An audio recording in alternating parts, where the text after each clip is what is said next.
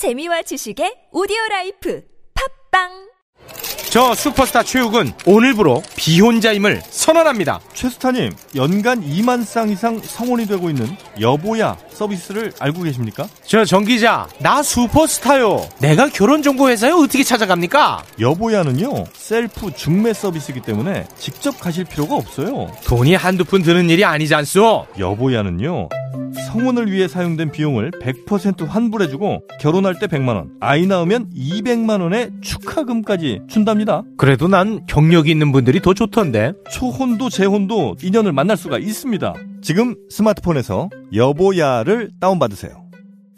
골반 잡자 바로 잡자 바디로직. 허리 통증 바로 잡자 바디로직.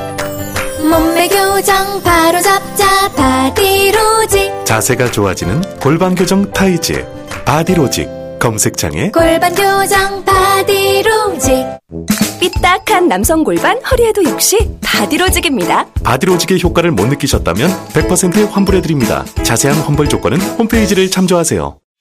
이 정도 얼굴에 이 정도 스타일이면 거의 완벽한데. 내 진짜 자신감은 치아에서부터 나오지. 양치도 치석 제거도 셀프로. 셀프덴 플러스. 내 미소를 봐. 하얗지. 치태가 없잖아. 프라그도 없어. 누나는 입냄새도 안 나 누나 치과 싫어하는 거 알지? 아프지도 않아. 피도 안 나고. 나 멋있지. 야 너도 환하게 웃을 수 있어. 매일매일 상쾌하게. 셀프덴 플러스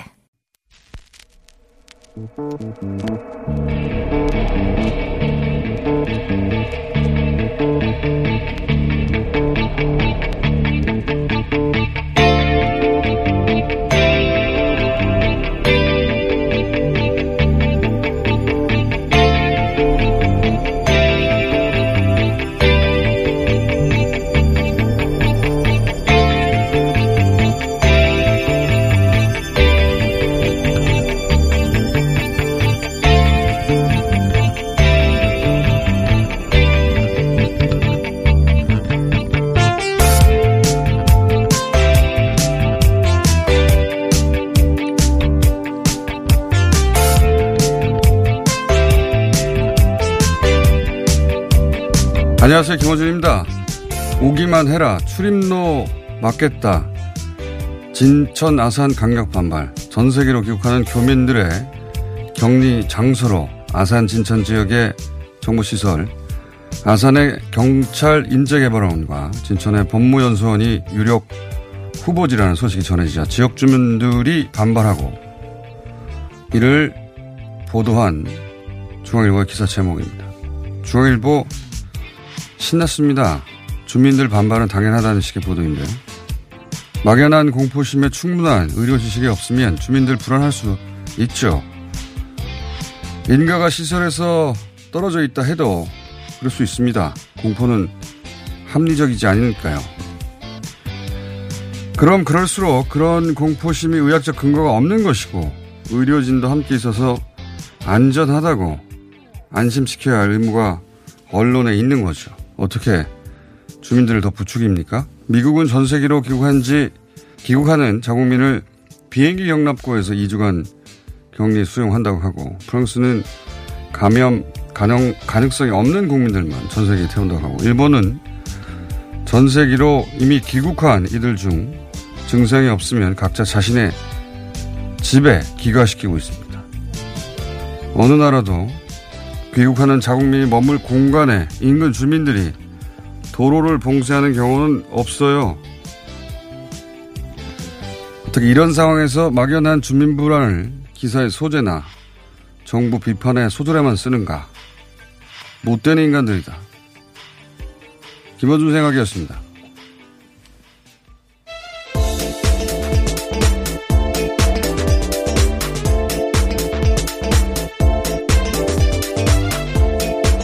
TBS의 류밀입니다. 네. 지도에서 저도 그 시설들 찾아봤어요. 찾아보기도 하고 또 국민청원에 올라간 걸 네. 보면 뭐 경찰 인재개발원에서 불과 4km 이내에 관광단지가 있다. 거기가 어, 밀집 지역이라는 거죠, 인구. 그래서 안심할 수 없다.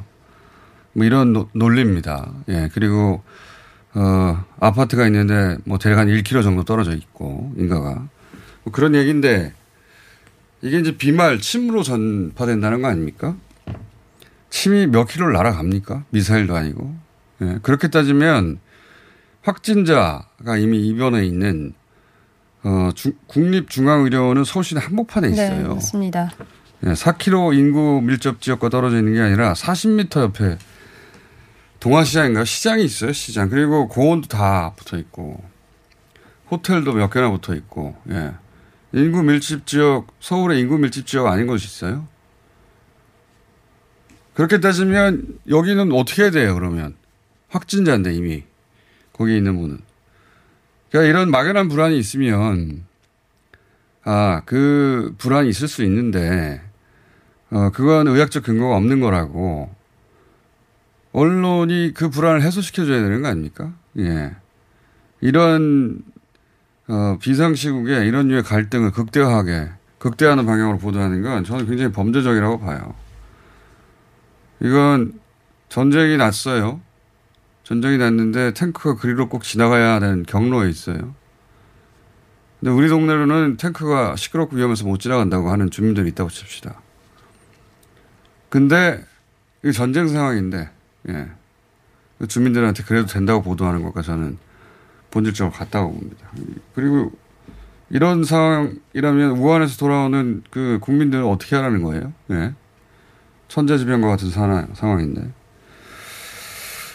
못됐다고 봅니다. 이렇게 그냥 이 상황을 막연하게 갈등이 있다고 보도하는, 보도하기만 하는 것은 그런 주민들이 불안해하면 그 기사 아래라도 어, 그 불안은 의학적 근거가 없다.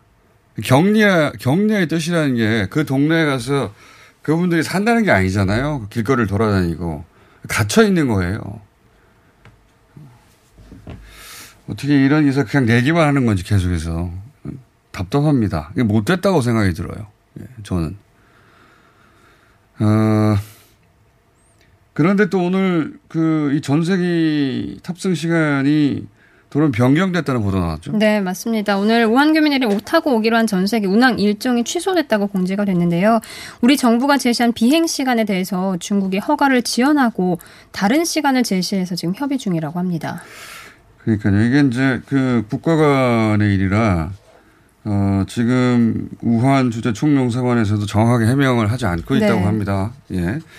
중국에서 그 시간을 어, 변경하기를 요청해서 그렇게 된 거 정도로 알려져 있는데, 어, 그게 이유의 전부인지 아니면 이런, 어, 이 지역 주민들의 반발, 왜냐면 뭐 도착하자마자 어디로 가야 되는데, 어, 이런 보도만 있고, 예, 이 갈등을 계속 키우기만 하니까 이 문제를 해결하고 오려고 하는 건지 그건 모르겠어요. 예, 사실은. 어쨌든 현재로서는 오늘 저녁으로 변경됐다는 거죠. 네, 네. 맞습니다. 어, 이렇게 불안을 부추기는 기사만 계속 뭐, 어, 내는 게 언론의 할 일인가 싶어요. 예. 자, 그래서 저희가 잠시 후에 어, 이런 격리 시설에 있는 것이 의학적으로 불안해할 일이 아니라는 걸 전문가를 모시고 잠시 이야기 나눠보겠습니다. 그래서 시간이 좀 짧아요. 오늘은 브리핑할. 다음 뉴스는 뭐가 있습니까? 네, 안철수 전 의원이 결국 바른미래당을 탈당했습니다. 그러면서 실용적 중도 정당을 창당할 것이다. 이렇게 밝혔습니다. 이 이야기는 저희가 잠시 후에 국민의당을 창당 같이 했고 현재는 보수 대탕합을 추진하는 통추위의 위원이기도 한 김근식 교수님과 자세히 나눠보겠습니다. 이야기를. 자, 다음은요. 네, 검찰이 청와대 울산시장 하명수사 선거 개입 의혹과 관련해 백원우 전 청와대 민정비서관, 송철호 울산시장, 황운하 전 울산지방경찰청장, 박형철 전 청와대 반부패 비서관을 재판에 넘겼습니다. 그리고 어, 임종석 전 청와 대통령 비서실장은 오늘 검찰에 출석합니다. 이게 참 이율 배반인 것이 경찰이 선거 90일 이전에 수사를 한 것이 선거 개입이라고. 네. 검찰이 수사하면서 자신들은 예, 괜찮다는 건가요? 예, 그런 똑같은 논리라면 자신들 스스로도 그런 혐의를 받게 생긴 거거든요. 자, 이 사안은 따로 한번 짚어보겠습니다. 어제 한꺼번에 기소를 한 거죠. 예. 네, 맞습니다. 다음은요. 이상훈 코링크 대표가 법정에서 정경심 교수로부터 의혹을 해명하도록 간섭과 압박을 받았다 이렇게 증언을 했습니다. 이게 이제 이 보도는요. 최근에 어, 정경심 교수 관련 재판이나 또는 오천 주가 관련 재판 보도들을 보면 어, 조국 정국의 초기처럼 언론들이 한 방향으로 프레임을 정해서 보도하는데 네. 이 보도 참 웃기는 보도입니다. 어, 정경심이 다 거쳐서 스트레스를 받았다. 코링키 대표가 그렇게 네. 증언했다고 하는데 여기서 핵심은 스트레스를 받았다가 아니에요. 여기서 코링크 이상훈 전 대표는 투자자가 다그쳐서 스트레스를 받았다는 거예요. 정경심 교수가 실소유주나 어, 주인이 아니라는 거예요. 단순히 투자자라는 겁니다. 핵심 키워드는 투자자잖아요. 그럼 투자자라고 뽑아야 돼요. 그렇지 않습니까? 네, 그렇죠. 그 외에도 그 이렇게 비트는 기사들이 너무 많아요. 네. 예. 그리고 어제 나왔던 얘기가 중요한 얘기는 다그쳐서 스트레스를 받았다는 건 하도 중요한 얘기가 아닙니다. 투자자라는 얘기고 그리고 어 검찰이 이 투자 거꾸로 또 투자 대금이라고 예, 주장하는 어 돈이 있죠. 5억 상당의. 그 돈은 그 돈 관련해서 800만 원씩 매달 준 것이 이쪽에서 빌려준 것이다. 네. 이자다라고 했는데 이상훈 코리코 대표가 그 이자라고 얘기를 합니다. 검찰의 주장과 그 상반되는 주장인 거죠. 예. 이런 게 핵심인 것이지 스트레스를 받았다는 게 무슨 기사의 제목이 될 수가 있어요. 이런 이런 내용들이 많은데 예 그건 한번 정리해서 어 내일 이야기하기로 하죠. 예, 이런 사안들이 알알이 많습니다. 그 재판과 관련돼서 제대로 된, 제대로 된 정보를 전달하는 게 아니라, 예, 어떻게든 부정적인 이미지를 전달하려고 하는 건데, 실제 알맹이 본질은 빼놓고 있어요. 투자자라고 했고, 네. 그건 이자라고 했고, 그리고, 어, 코링크의 실소유주가 5천 주카라는 얘기 하고 있는데, 회장이 익성의 회장이라고 주장했습니다. 그런 게 본질이죠. 전혀 본질과 다른 제목을 뽑고 있어요. 제목을 보고 넘어간 사람들이 많죠, 이런 기사들. 자, 하나 정도 더 하고 끝내야 될 것 같습니다. 네, 주한미군 사령부가 방위비 분담금을 압박하기 위해서 주한미군에서 일하는 우리나라 근로자들에게 4월부터 무급 휴직을 통보했습니다. 이에 대해서 우리나라 근로자들은 이제 무급이라도 국가 안보를 위해서 일을 할 것이다 이렇게 입장을 밝혔습니다. 그래서 주한미군의 한국인 군무원들을 어, 그분들의 급여를 방위비 압박의 수단으로 쓰는 거죠. 네. 예, 이런 적은 처음이에요. 한미동맹, 한미동맹 하는데 주한미군이 주둔한 이래로 이런 적은 처음이고 어, 참 치사하죠. 그거 어, 방위 분담금 압박하려고 예, 근로자들의 급여를 가지고 협박을 하나요? 야, 진짜 치사합니다. 오늘 여기까지 하고요. 예, 한국의 노조 저희가 따로 한번 인터뷰 해보겠습니다. 차후에. TBS의 류밀이었습니다.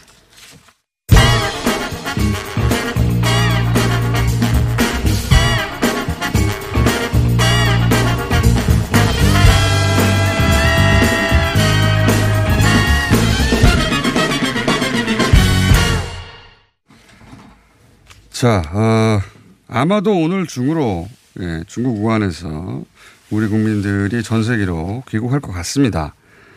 그 시간은 아직 확정되지 않았는데 그런데 어, 교민들이 도착한 후에 2주 정도 어, 정부가 지정하는 시설에 격리 되기로 되어 있는데 어, 그 시설에 있는 주민들이 반발하고 있어요. 해서 전문가를 모시고 이것이 불안해할 일인지 짚어보겠습니다.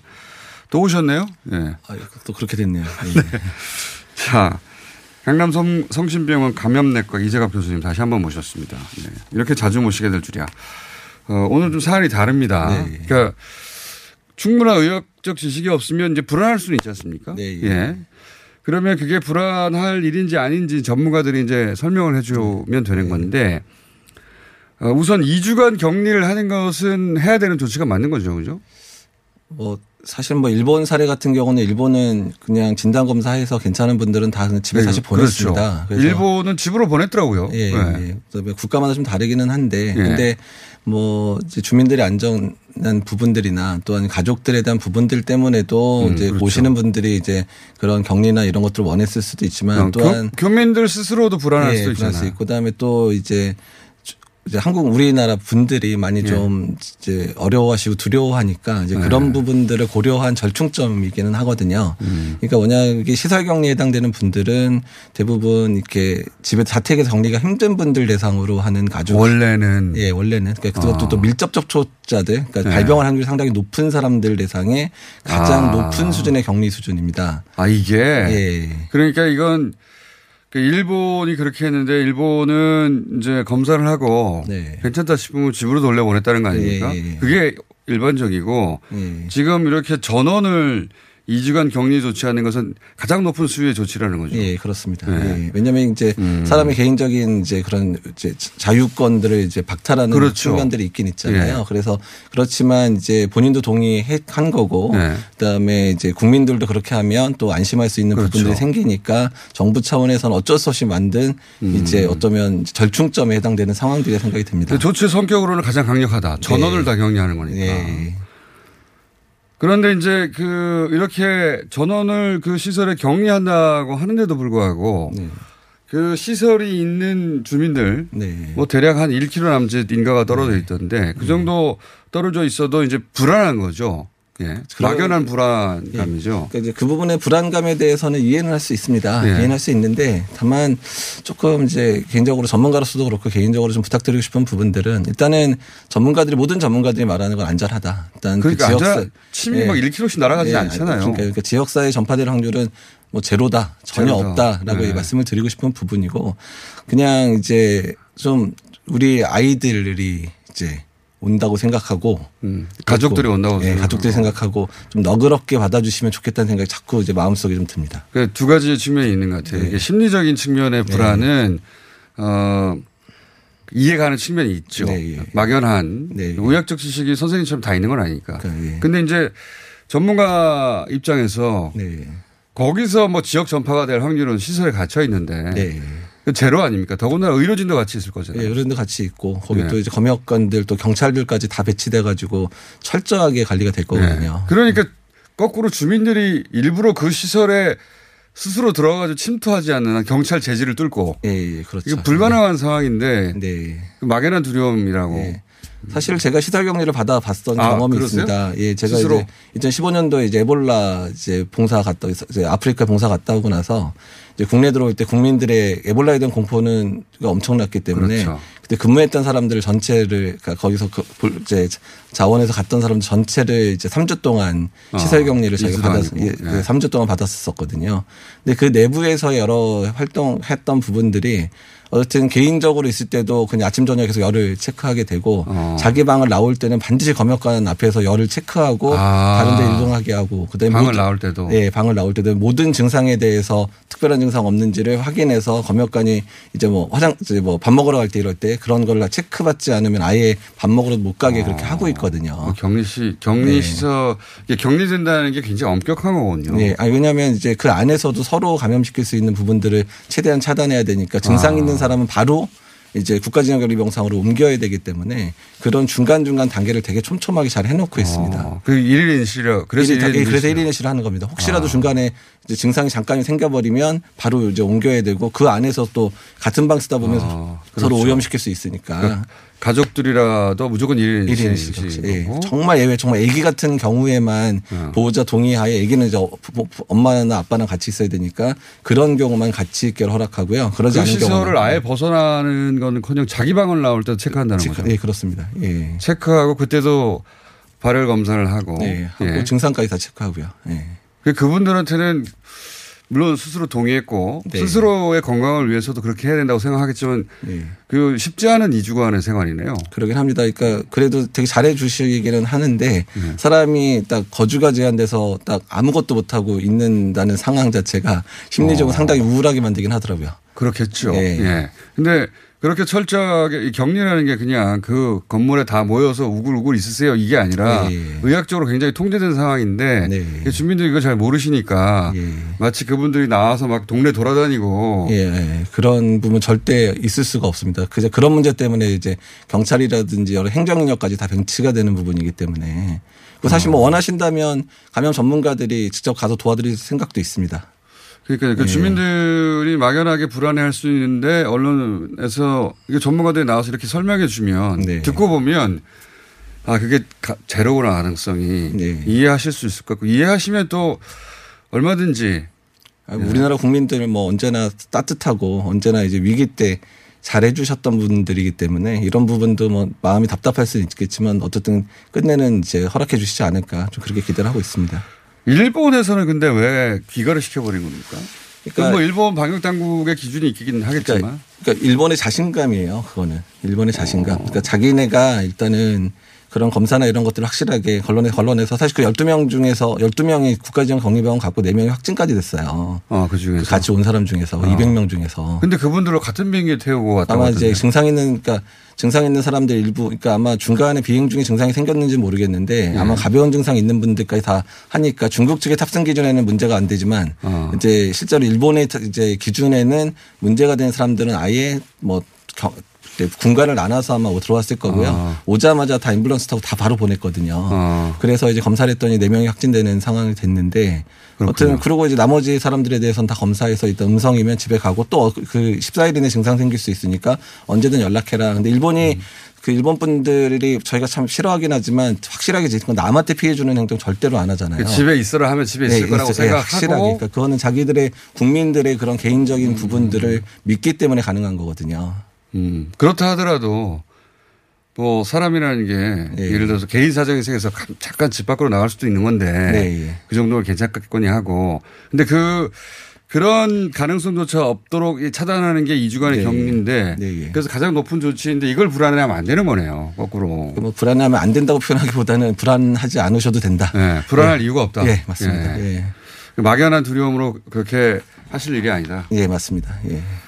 그 방도 마음대로 못 나오는 거다. 예, 방도 방대로 못 나오고 실제는 전 경험을 했으니까. 예.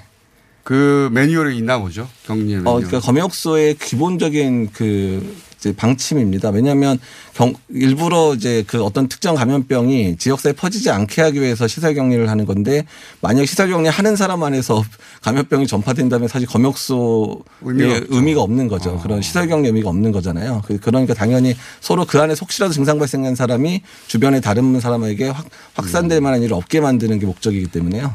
이번에 우리는 전 세계를 네 대를 보내서 네. 가벼운 증상이 있거나 그러니까 중국에서 아예 어, 확진에 가까운 분들은 못 떠나게 한다고 하더라고요. 네, 그렇죠. 이제 중국의 기준에 맞춰서 네. 이제 못 떠나게 하거든요. 그러니까 그 부분도 사실 안타깝기는 한데 네. 일단 이제 어쨌든 우리 마음은 그분들도 다 예, 모시고 와서 다. 치료해주고 싶은 마음이 있지만 어쨌든 그건 어쩔 수 없게 됐으니까 네. 일단 오다가도 만약에라도 이제 증상이 조금이라도 생기는 분들은 이제 바로 이제 음, 그분들은 비행기를 아예 따로 태운다고 하더라고요. 네 그렇게 네. 지금 계획된 것 같습니다. 그래서 만약에 증상이 일부라도 있으면 도착하자마자 바로 이제 국가적 격리 병상으로 병상으로 가는 것이고. 그래서 아마 이제 김포공항에 충분한 앰뷸런스를 일단 준비를 해놓는 게 좋겠습니다. 그러니까 그렇게 많은 사람이 발생할 것 같지는 않은데 그러더라도 네, 혹시 모르니까. 혹시 모르니까 뭐 이제 소방청에 가지고 있는 음압 이제 119그 네. 앰뷸런스들이 있거든요. 그런 거한 10대 정도 준비해 놓고 그래서 혹시라도 있는 사람들 있으면 모시고 가서 바로 또 그- 사실 불안하잖아요. 그러니까 바로 이제 국가정리병상 이송돼서 검사해서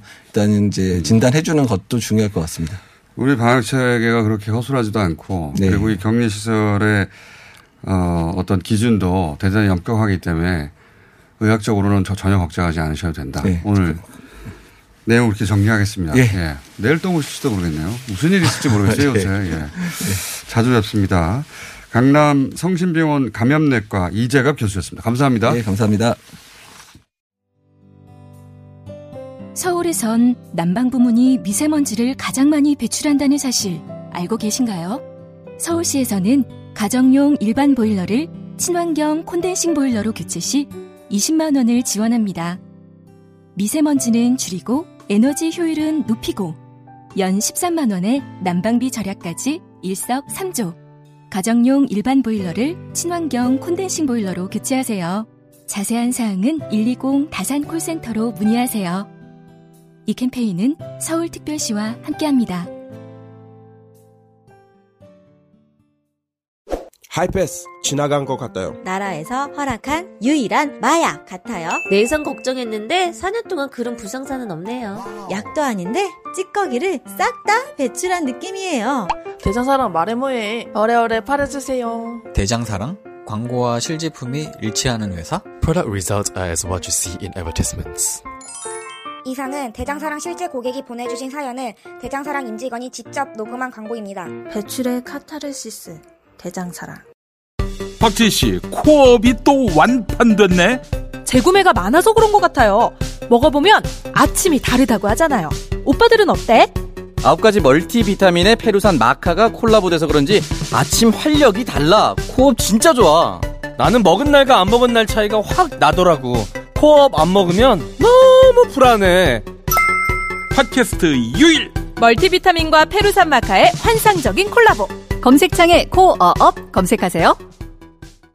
긁지 말고 뿌리세요 글루타셀 아직도 무작정 긁고 계신가요? 지금도 밤마다 긁어대는 아이 때문에 고민이신가요? 미친 듯이 가려울 때는 긁지 말고 글루타셀을 뿌려보세요. 약국이나 검색창에서 리얼한 후기를 확인해 보시고 많은 사용자들이 인정한 특허받은 글루타셀 스프레이로 긁지 않는 편안한 밤을 보내세요. 긁지 말고 뿌리세요 글루타셀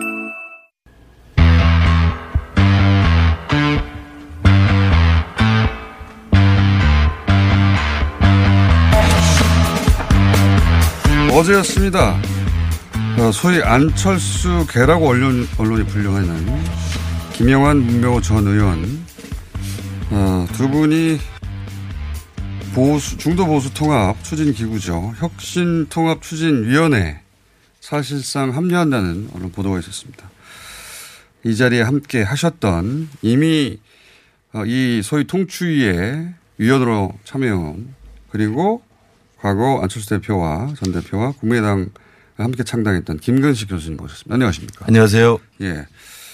어, 안철수 전 대표가 마침 또 어제 탈당을 했습니다. 예. 예. 어, 근데 이제 안철수 전 대표가 귀국하기 전부터 진작부터 이 통추의 위원으로 참여하셨지 않습니까? 예. 예. 어, 근데 핵심적인 질문이 결국 이건데 안철수 전 네. 대표가 이 통추위 모임에 결국은 합류할 거라고 보십니까? 합류할 걸로 기대하고 있습니다. 기대하고 예, 있다. 이제 최근에 보면 어제 탈당했던 것도 그런 맥락이라고 보는데요. 어, 연초에 귀국한 다음에 안철수 전 대표가 정치적 선택지가 몇 개 있었죠. 예. 그 중에 이제 선택지가 하나둘씩 이제 잘려져 나가는 상황 아니겠습니까? 바른미래당을 리모델링 하는 거는 이제 없어졌고. 그 전에도 사실은 이제 호남계 의원들과 같이 해서 이제 호남을 지지 기반으로 한또 예. 제3지대 중도신당 논의도 있었지만 그것도 사실은 사실 불발로 끝났고요. 그리고 이제 바른미래당을 다시 접수해서 그러면 이 바른미래당을 또 토대로 해가지고 중도신당을 또 리모델링 하겠다라는 예. 것도 사실은 이제 선택지가 어려워진 상황이거든요. 그렇기 때문에 저는 그 독자 창당이 남았잖아요. 독자 창당이 하나 남았는데 그것도 제가 볼 땐 지켜봐야 되겠습니다만 그렇게 녹록해 보이지는 않습니다. 왜 그렇게 생각하십니까? 우선 시간이 물리적으로 굉장히 촉박합니다. 네. 지난 4년 전에 이른바 안철수 돌풍이 있었던 20대 총선은 2020, 2016년 2월 2일 날 창당을 했어요. 예. 그러니까 2월 2일 날 국민의당 창당했을 때도 굉장히 빠듯한 일정이었는데 엄청난 성과를 냈었거든요. 예. 지금 2월 2일 날 창당은 현실적으로 불가능합니다. 창당 준비가 안 돼 있어요. 그렇습니다. 이제 시작해도 사실 2월 말 정도 돼야 가능한 게 빠듯하거든요. 그렇다면 물리적인 일정이라는 게 있고요. 두 번째는 이제 조직과 사람인데요. 네. 일단 그때만 해도 사실 호남계 중진 의원들이 합류를 했었고. 그렇죠. 대거 합류했죠. 그렇죠. 네. 민주당의 사실은 이른바 비노 진영 네. 중진 의원들도 합류를 했었습니다. 지금은 사실은 합류라기보다는 다들 떨어져 나간 경우가 많잖아요. 음. 그렇다면 조직과 사람에서도 4년 전과는 좀 다르지 않냐 이런 생각이 네. 들고요. 또 하나 중요한 게 자금도 사실 있습니다. 음. 그러니까 바른미래당을 사실은 다시 접수하려고 했던 많은 이유는 거기에 200억이 있다는 거 아니겠습니까? 그렇죠. 예. 그럼 창당 자금을 상당히 좀 용이하게 쓸 수가 있거든요. 총선은 돈이 많이 드니까요. 그렇습니다. 예. 그러니까 그런 면에서도 보면 안전 대표의 그 중도 정치에 대한 그 가치 저도 개인적으로 정말 동의하고 지지합니다만 음. 지금의 정치 지형과 형국에서는 굉장히 현실적으로 어려운 상황이 좀 되고 있는 게 아닌가. 현실적으로 어렵다. 예, 그렇습니다. 그런데 이제 그 안철수 전 대표 귀국 일성은 이 지금 통추에서 추진하는 이 움직임에 대해서 관심 없다라는 표현을 했거든요. 예. 관심이 없다. 일주일 정도 지났는데 관심이 생겼을까요? 관심을 가지고 있는 것으로 보입니다. 왜냐하면 어, 제가 혁통위에 참여했다는 보도가 났을 때도 이제 안전 대표께서 그 비서실장 명의로 이제 그 보도자를 내 가지고 무관하다고 했죠. 예, 무관하다. 예. 그, 그, 그분의 이제 개인적 정치적 전망과 신념에 따른 것이다라고 선을 그었습니다. 그 관심 있으니까 들여다보고 입장을 내지 않았습니까? 당연히 어제도 관심이 없다는 게 쳐다보고 있으니까 그 쳐다보고 입장문이 나오는 거죠. 그리고 쳐다보고 어제도 있으니까 김영환 전 의원과 이제 그 문병호 전 최고위원이 예. 저랑 같이 박형규 위원장을 만났을 때도 만나기 바로 직전에 또 입장문을 냈어요. 그러니까 그것도 사실은 굉장히 관심 무관하다라고 예, 무관하다라고 입장문을 냈다는 것은 지켜보고 계신다는 건 생각이 좀 듭니다.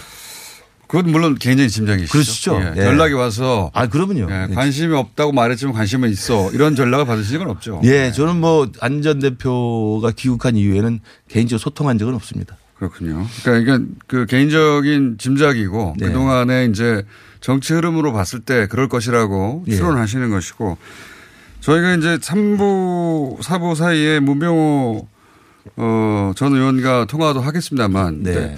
언론 보도가 김영환, 문병호 두 분이 사실상 합류했다는 보도도 있고 합류한 것은 아니고 어, 저 어, 제안을 지켜보겠다 반응을 그러니까 유보적인 그런 네. 보도도 있었어요. 현장에 있었으니까 상황이 어땠는지. 9시 30분에 회동이었는데요. 첫 회동을 하면서 이제 기자들이 있었기 때문에 그 이른바 이제 좀 모두 발언을 할때 그 네. 문병호 최고께서 일단 제안을 지금 받는 자리이기 때문에 들어보고 결정하겠다고 네. 유보적 태도를 가졌습니다. 그리고 이제 비공개 회동으로 들어가서 저희들 넷이 이제 같이 한 30분 네. 정도 이야기를 했기 때문에 그리고 끝나고 나서 이제 또 기자들 브리핑에서는 문병호 최고랑 김영환 전 장관이 모두 원칙적으로 합류하는데 동의했다고 공개 아. 발표를 했습니다. 그렇기 때문에 저는 뭐 합류라고 사실상 이야기하는 게 뭐 무리는 없다고 보고요. 다만 그렇게 문병호 최고는 조금 이따 이제 전화 인터뷰 하시겠습니다만 그 말씀이 나오는 이유는 그 유승민 대표도 어, 뭐 통합에 합류할 때 보수 재건 3원칙 걸지 않았습니까? 뭐 탄핵을 가는 건너자 뭐 새집 네, 기차 네, 이런 네. 게 그걸 걸고 이제 사실 황교안 대표 받기를 압박을 했잖아요. 그러니까 사실은 중도 보수 대통합이라는 게 굉장히 쉽지 않은 길입니다. 그리고 자기가 걸어왔던 길과 다르지만 문재인 정권 심판이라고 하는 대의를 위해서 합치자는 거기 때문에 저는 문병호 최고를 비롯해서 안철수 전 대표도 만약에 최종적으로 합류할 경우는 제가 누차 말씀드립니다만 지금 이 보수만의 대통합으로는 국민들의 사랑을 받지 못하니 중도를 대변하는 그런 정치 세력 중에서 도- 합류할 때 그런 유승민 대표가 걸었던 사원칙처럼 혁신의 사원칙 충분히 걸어야 된다고 생각합니다. 그런 조건 하에 그렇습니다. 합류를 선언하면 되는 것이다. 그렇죠. 그럼 형식은 어떻게 되는 겁- 겁니까? 지금 창당이 어렵다고 하셨는데 그러면 안철수 전 대표가 개인 자격으로 거기 합류하는 그림인가요? 어떻게 되는 거예요?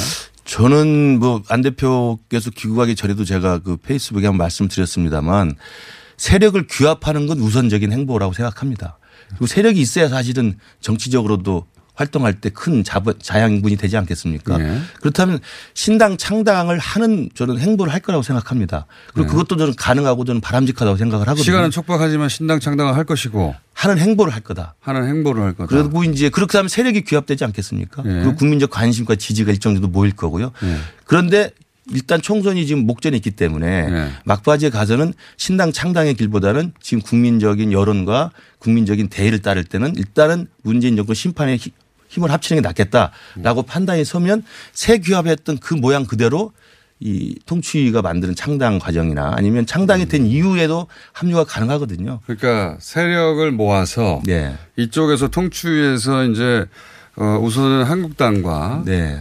어 세부도상의 1대1 지금 논의가 있는데 그게 곧 끝날 테니 네. 말하자면 그런 텐트 아래로 여러 세력이 규합될 때 그렇죠. 그때 합류하면 되는 것이다. 그러니까 일단 지금 통치의 일정은 2월 초에 이제 창준이를 띄우고요. 2월 중순에 새로운 신당을 창당을 합니다. 그 새로운 신당에는 한국당과 세부도상이 다 들어가는 거죠. 들어오고 또 플러스 또 다른 정당도 있고요. 네. 이현주 대표가 이끄는 전진당도 있고 다양한 정당들이 있고 그다음에 시민사회 제 세력이 네. 들어가고요. 또 다양한 지금 그 영역에서의 명망 있는 인사들이 참가할 것으로 저는 알고 네. 있습니다. 그러면 창당 이후에도 저는 과정과 가능성이 열려 있다고 생각을 합니다.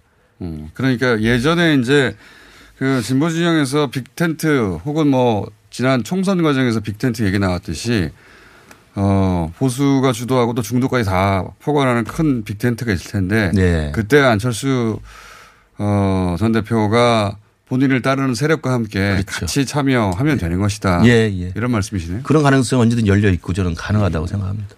그런 가능성이 어 있, 있을 것 같으니까 이제 그이 혁통위에 어 위원으로 참여하신 거 아닙니까 초기부터? 가능성이 있다고 믿 었고 믿고 있고요. 네. 그리고 그렇게 가는 게 바람직하다고 좀 생각을 하고 있고요. 그래서 사실은 제가 안철수 대표와 함께 같이 그 정치 활동을 했기 때문에 네. 안철수 대표를 지금 지지하시는 분들한테도 많은 욕도 제가 받고 있어요.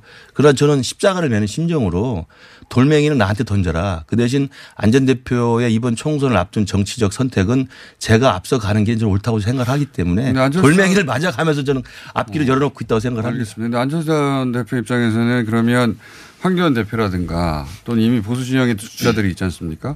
그분들과 그분들 사이에서 원어부댐이 되는 거 아니겠습니까? 그러니까 그 빅텐트라고 불리는 보수 빅텐트라고 불리는 그 안에 들어가서 본인이 어 뭐랄까요 당 대표가 될 것도 아니고 또는 뭐그 보장받는 게 없잖아요. 그러면 그러면 들어갈 수 있겠습니까? 일단 신당이 출범하면 신당에는 저는 이제 제 생각입니다만 그 일정한 정파를 대변하는 당 대표급은 사실은 신당의 얼굴로 나오기는 좀 쉽지 않지 않나 생각을 합니다. 그럼 이선으로 계신다? 그렇죠. 안 대표 안 대표는 아니요. 그러니까 한기안 대표나 유승민 대표 같은 분이 실제로 이제 주주 역할을 하는 건데 네. 그분들이 전면에 나서 가지고 국민들한테 큰 감동을 못 준다고 생각합니다. 그래서 신당이 뜨면 선대위 체제로 가야 되고요. 네. 선대위에는 사실은 명망 있는 외부 인사나 아니면 사심이 없고 정파를 대변하지 않는 신랑 신망 받을 만한 분이 좀 앞서는 게 낫고요. 그 안철수 전 대표는 그럼 그 거기서 어떤 위치를 차지하게 되는 거예요? 출마를 지금 선언하지 않고 불출마를 이미 선언했기 때문에 이선에서 사심 없이 아니죠 선대위원장이라든지 아니면 선대위원장의 아. 한 몫을 하시는 게 맞고요. 그 다음에 그 이후에 이제 그 당에 대한 자기의 어떤 리더십을 어떻게 하느냐 선거 과정에 할 만큼과 성과를 가지고 선거가 끝난 이후에 그 성적표를 가지고 사실은 전당대회를 다시 열 거거든요. 본인을 따르는 분들을 위한 공천 권은 어느 정도 보장도 있어야 되는데 그건 뭐 제가 말씀드릴 내용은 아니고요. 근데 사실은 그런 거 없이 중도 세력을 대변한다는 국민적인 여망을 가지고 만약에 합류한다면 당연히 일정한 정도 역할과 지분을 저는 보장해야 한다고 생각합니다. 가능할까요? 근데 이 제세력이 다 자기 지분을 확보하며 네. 그런 자리를 만드는 게 가능할까요? 정치라는 게 생물이고요. 그다음에 앞으로 한 두 달 이상 남았기 때문에 뭐 불가능의 영역을 가능하게 만드는 게 정치 아니겠습니까? 그렇게 돼야만 또 국민들한테 감동을 줄 수 있다고 생각합니다. 어쨌든 통추위에서는 그 그림을 향해서 가고 있다. 저 개인적으로 그렇게 생각하고 뭐 적지 않은 분이 동의할 거라고 생각합니다. 박형준 위원장도 맞습니다. 뜻이고 어제 그 김영환 문병호 전 의원도 유사한 뜻을 가지고 합류하셨습니다. 예, 맞습니다. 오늘 여기까지 하고요. 예, 이 상황이 또 전개되면 일찍부터 이 위원으로 참여하셨기 때문에 히스토리를 다 하실 테니까 또 오시기로 하겠습니다. 오늘 말씀 감사합니다. 네, 감사합니다. 네. 김근식 경남대 교수였습니다.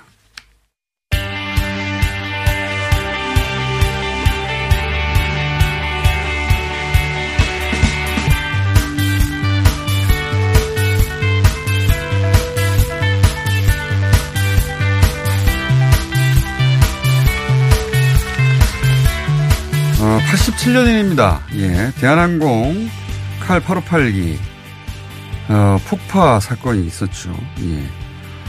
어, 나이가 있으신 분들은 아주 생생하게 기억하실 것이고, 예. 이 사건을 직접 겪지 못하신 분들도 들어보기 하셨을 겁니다.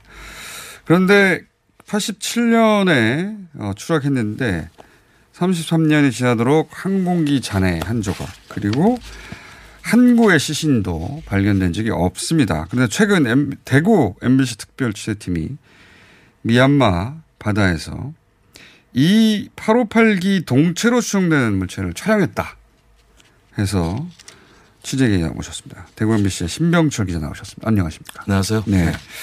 연속으로 뵙네요. 예.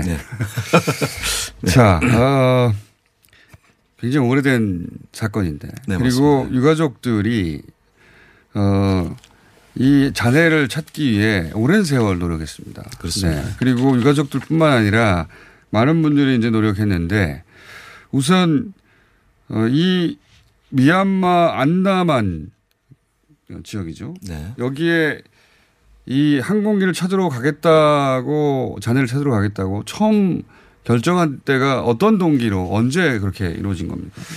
사실은 좀 우연에 가까운데요. 네. 지난해 대구MBC에서 이제 어, 창사 특집으로 위안부 관련 특집을 했습니다. 특집을 해서 저희들이 이제 미얀마에 이제 방문하게 되었고 어 제가 평상 평상시에 이제 그 858기에 대해서 관심이 있어서 아, 개인적인 관심이 있어요. 네, 있었습니다. 있어서 어 미얀마에 가게 되면 어 좀 물어봐야 되겠다. 이렇게 해서 음. 어 창사 특집을 하면서 미얀마에 있는 그 제가 만나는 분들한테 계속적으로 이제 여쭤봤어요. 아. 그래서 미얀마에 끌려갔던 위안부 특집을 하게 됐는데 네. 개인적 관심으로 이 858기 사건에 대해서 그 계속 관심을 가지고 있다가 미얀마 가게 되니 네. 그 지역에 가서 네. 이 혹시 어 자네가 관한 어떤 흔적이라도 찾을 수 있을까 네. 정보라도 네. 그런 마음을 품고 가셨는데 우연히 그러면 그 지역에서 이런 정보를 얻으셨나 보네요. 그렇습니다. 그래서 우연하게 이제 제가 10일 정도 출장을 갔는데 10일 동안 계속 이제 물어보고 하는 과정에서 우연찮게 아주 유의미한 정보를 얻게 된 거죠. 그리고 그 정보를 바탕으로 해서 이제 그 가족회를 도와주셨던 그 신성국 신부님이라고 18년 동안 이제 활동하신 분이 계신데 예. 그 신부님한테 연락해서 어, 그 유의미한 정보를 확인하기 시작한 거죠. 그래서 알겠습니다.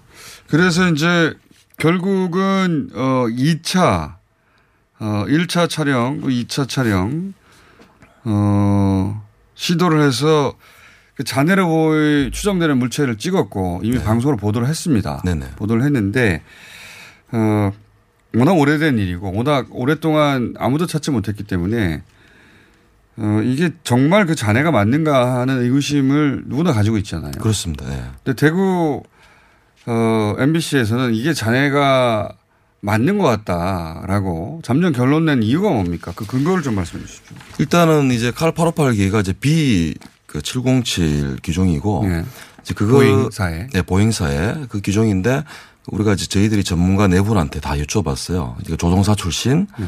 그다음에 현직 어 전투기 정비사, 네. 그리고 30년 이상 있었던 민항기 전문 그 정비사, 네. 그리고 어 858기가 과거에 이제 이 사고 나기 전에 3개월 전에 네. 그 기계 부품 이상으로 이제 김, 김포공항에서 동체 착륙한 적이 있었어요. 아, 이딱 그 비행기가. 예. 예. 87년 9월 달이죠. 그때 그 사고를 조사하셨던 조사관. 어, 조사했던 조사관. 그러니까 음. 어, 참여정부 당시에 항공사고 조사위원회 사무국장 하셨던 그분을 통해서 저희들이 이제 여쭤본 거죠. 그 여쭤봤는데 잔해를 이렇게 찍었는데 네. 이 잔해를 육안으로 이렇게 수중 촬영이긴 하지만 네네. 보셨을 때그 네. 모양의 특징이라든가 엔진의 어떤 구조라든가 이런 게그그 기종이 맞느냐. 네네. 그네 분이 뭐라고 하십니까?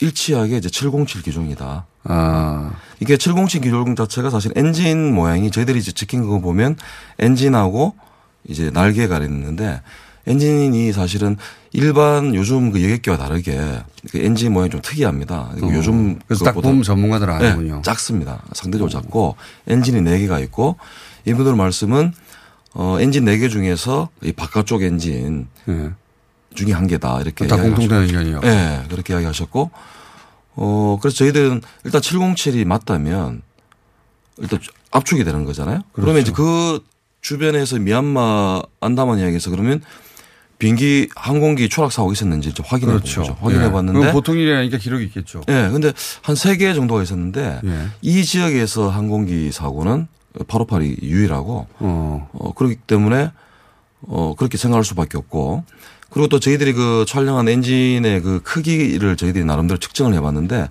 어, 저희들이 이제 자연광 상태에서 8m에서 한 10m 정도 떨어진 거리에서 촬영이 됐는데 크기를 한번 이렇게 가늠을 해봤어요. 그러니까 한 1m 정도 나온 거죠. 어. 근데 그 707 기종이 그 어, 직경 990cm 정도 됩니다. 아. 그래서 크기도 비슷하고 모양도 비슷하고 그리고 그쪽이 좀 흐릿하긴 하지만 수직꼬리 날개까지 이렇게 나오는 걸로 음. 그러면 그때 당시 그 858기가 날았던 항로가 있지 않습니까? 네네. 그러니까 그 사라지기 직전까지 네. 그 항로 선 축선상에 있습니까? 항로 바로 밑에 있었습니다. 어. 그렇군요. 그러니까 여러 가지 이유로 858기로 추정하지 않을 수 없다. 네네. 예. 그리고 이 지역이 특이한 게 그 사고 이후에 그 미얀마에 있는 어부들이 있습니다. 그러니까 네. 저희망 어선 어부들이 있는데 이분들의 그 지역에만 가면 의로 작업을 하면 음망이라든지 금불 같은 거다 훼손된다. 음. 이렇게 해서 그 지역은 의로 작업을 하면 안 된다라고 이렇게 다 그분들은 다 알고 있었던 거예요. 어부들은 네. 예, 그래서 뭐 저희들이 주목한 바닷속에 뭐가 있다고 그렇게 네. 알고 있었군요. 저희들이 그래서. 이제 사실 가게 된 것도 어, 어부들의 증언에 의해서 858기의 엔진으로 보이는 것을 인양한 사람, 인양한 적이 있다고 하는 어부들 두 명이 있어서 뭐 간접적으로 직접적으로 이렇게 근데 확인해서 그 인양했다는 엔진은 지금 존재하지 않는데 네. 과거에 인양한 한 적이 있다. 1990년하고 2011년도 인양한 거죠. 어. 그래서 그 사진을 이제 보여줬는데 그 8호 조금 전에 말씀하신 것 제가 말씀드린 것처럼 858기 엔진이 좀 특이한 애인데 일치한다는 거죠. 그러니까 어부들이 네. 그런 의도가 있었던 건 아닌데 그물에 걸려 올라와 가지고 네. 그런 그 엔진을 인양한 적이 90년대에도 있고 2011년도 도 11년대도 있었다라고 어부들이 증언하는 상태였고 거기는 뭘 던지면 뭐 날카로운 거에 걸려서 자꾸 그물이 끊어져서 거기서는 고기를 잡을 수 없다라고 알려진 그래서 저희들이 이제 그 지점에 주목해서 저희들이 이제 그 지역을 가게 된 거죠. 가게 됐는데 어 그 지역에 가까이 이제 가면서 그 소나라고 하죠. 이게 음, 예, 예. 음파 탐지기로 이렇게 3차원으로 보는 건데 그 좌표에 가까이 갈수록 동체들이 동체로 추정되는 물체들이 물, 물 건들이 이제 나오는 어, 거죠. 이게 뭐 그렇군요. 잔해가 엄청나게 많은 거예요. 직경 굉장히- 200m. 굉장히 높은 확률인 네. 상황인 것 같은데 듣기로는 네. 그, 그 정도 되면 사실 정부에서 과거에 그 이 동체를 찾으려고 유가족들이 워낙 오랜 세월 가족의 유품 하나도 못 건졌으니까요. 그 있을 수 없는 일이죠. 보통 항공사고가 나면은 그 잔해를 찾으려고 가장 먼저 하지 않습니까? 그렇습니다. 잔해가 우선 찾고 블랙박스를 찾고 그렇죠. 그리고 사고를 추정하는 건데 858기는 희한하게도 그런 수색 작업을 전혀 제대로 하지 않았죠. 않았죠. 예. 사실은 어 이게 정부 당시에 수색단이 열흘 만에 철수를 했는데 철수한 이후부터 이제 잔해가 나오기 시작한 거예요. 오히려. 예. 그 그러니까 현지 주민들에 의해서 한국 정부는 단 하나의 어. 잔해도 건지지 않았죠. 그, 그 자체로 굉장히 무책임한 네. 군사정권 시절인데 어 그렇다면 이 정도 정보라면 이제 정부가 직접 나서야 되는 상황 단계 그 정도 단계가 된 거인 거죠. 근데 정부에서는 이미 그 수색을 한 적이 과거에 있고 그래서 쉽사리 못 나서고 있는 상황 아닙니까? 2006년도에 이제 참여정부 당시에 이제 과거사 진실위원회에서 조사를 했는데 저희들이 볼 때는 그때 보고서를 봤을 때 이게 너무나 허술하고 그리고 그때 당시에 어 잠수사를 동원해서 가긴 갔어요. 네. 근데 문제는 위치를 모르는데 가서 수색을 두 번 하긴 했어요. 엉뚱한 데를. 어, 왜냐면 위치를 모르는데 위치를 모르는데 가서 두 번 수색을 했는데 그게 무슨 의미가 있냐고요. 정확한 좌표를 알고 어디에 출하했는지를 알고 가야 가서 이제 수색을 해야 지금 나올 수 건져 보면 뭐 100% 확신해질 것 같은데요. 그러니까 제 말은 그게 맞는지 아닌지가 100% 판- 판가름이 날 거 아니겠습니까? 그렇습니다. 제가 볼 때는 네. 이게 저희들이 촬영한 동체로 추정되는 물체가 53m 지점에서 촬영이 됐거든요. 수중. 저희들이 사실은 그 잠수사를 깊지도 않네요, 동원해서 53m면. 그래서 근데 잠수사를 동원해서 하기에는 네. 이게 40m까지는 일반적인 뭐 잠수는 가능한데 40m 밑으로 그러니까 50m 되는 거는 그 약간 심해 잠수를 해야 되기 때문에 특수 장비가 필요하고 그리고 이게 그물이 굉장히 많아요. 그 잠수사를 였을 경우에는 저희- 저희들이 판단할 때는 위험할 수도 예. 사망 사고로 이어질 수 있다고 생각해서 저희들이 그렇게 하지는 못하고 수중 카메라를 집어넣어서 이제 확- 어쨌든 정부 거죠. 차원에서 나서야 할 단계가 됐다고 지금 생각하시는 거죠? 그렇게 봅니다. 유가족들 입장에서도 그 유품 하나 혹은 유골 한 점도 확, 어, 얻지를 못했으니까요. 네. 33년간 유가족들도 간절히 원할 것 같은데 그 정부 차원에서 움직여줄 때가 됐다. 그렇습니다. 예. 언론사가 할 일은 이만큼 하면 다 한 거 아니냐. 저희가 볼 때는 정부에서 이게 이카오 규정에 보면 항공기 사고 같은 경우에는 어, 뭐 새로운 단서라든지 중요한 증거가 나오면 조사를 재개하도록 되어 있습니다. 알겠습니다. 예. 당국에도 저희가 문의해 봐야 되겠습니다. 대구 MBC 신병철 기자였습니다. 감사합니다. 고맙습니다.